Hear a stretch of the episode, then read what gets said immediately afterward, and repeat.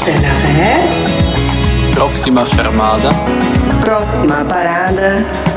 Nächster Halt. Próxima Fermata. Seja bem-vinda à Suíça. Olá, está começando a segunda temporada. O meu nome é Lucy Strijves. Meu nome é Magali Albisser e você está escutando Próxima Parada, Guia Suíça.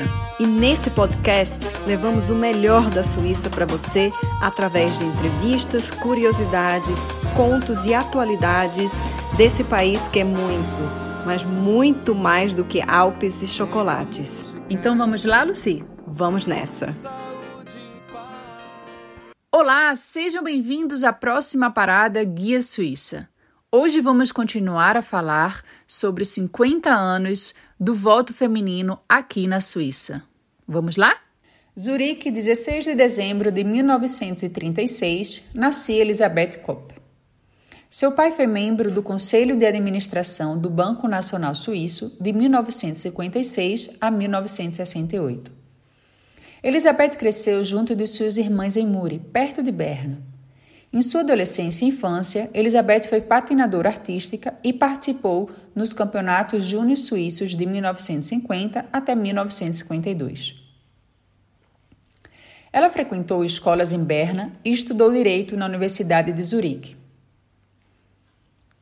A carreira política da presidente municipal começou em meados da década de mil novecentos e cinquenta, quando aderiu à Associação Suíça de Mulheres Democráticas Livres, a seção feminina do Partido Liberal Democrático F D P, mais tarde F D P Mulheres Suíça.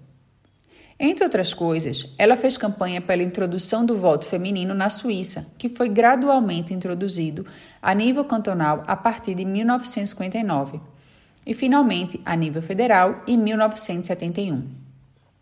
Imediatamente após a introdução do voto feminino no Cantão de Zurique, que foi em novembro de mil novecentos e setenta, Elizabeth foi eleita para o Conselho Municipal de Zumikon, um subúrbio de Zurique.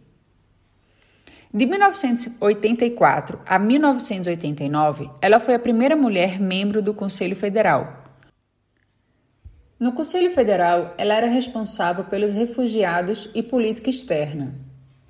No dia doze de janeiro de mil novecentos e oitenta e nove, demitiu-se do Conselho Federal.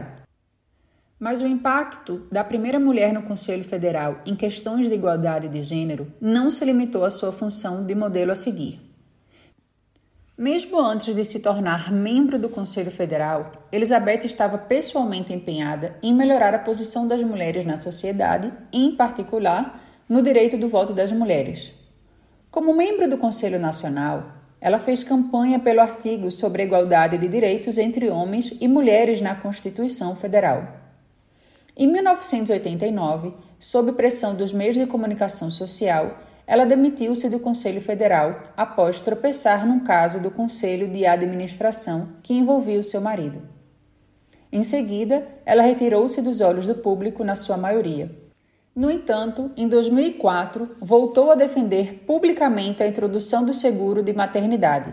Em palestras e discussões, ela continua a enfatizar a necessidade da igualdade do gênero e encoraja as mulheres a entrar na política. Guia Suíça News. Atualidades da Suíça para vocês. Agora estamos terminando mais um episódio Próxima Parada Guia Suíça.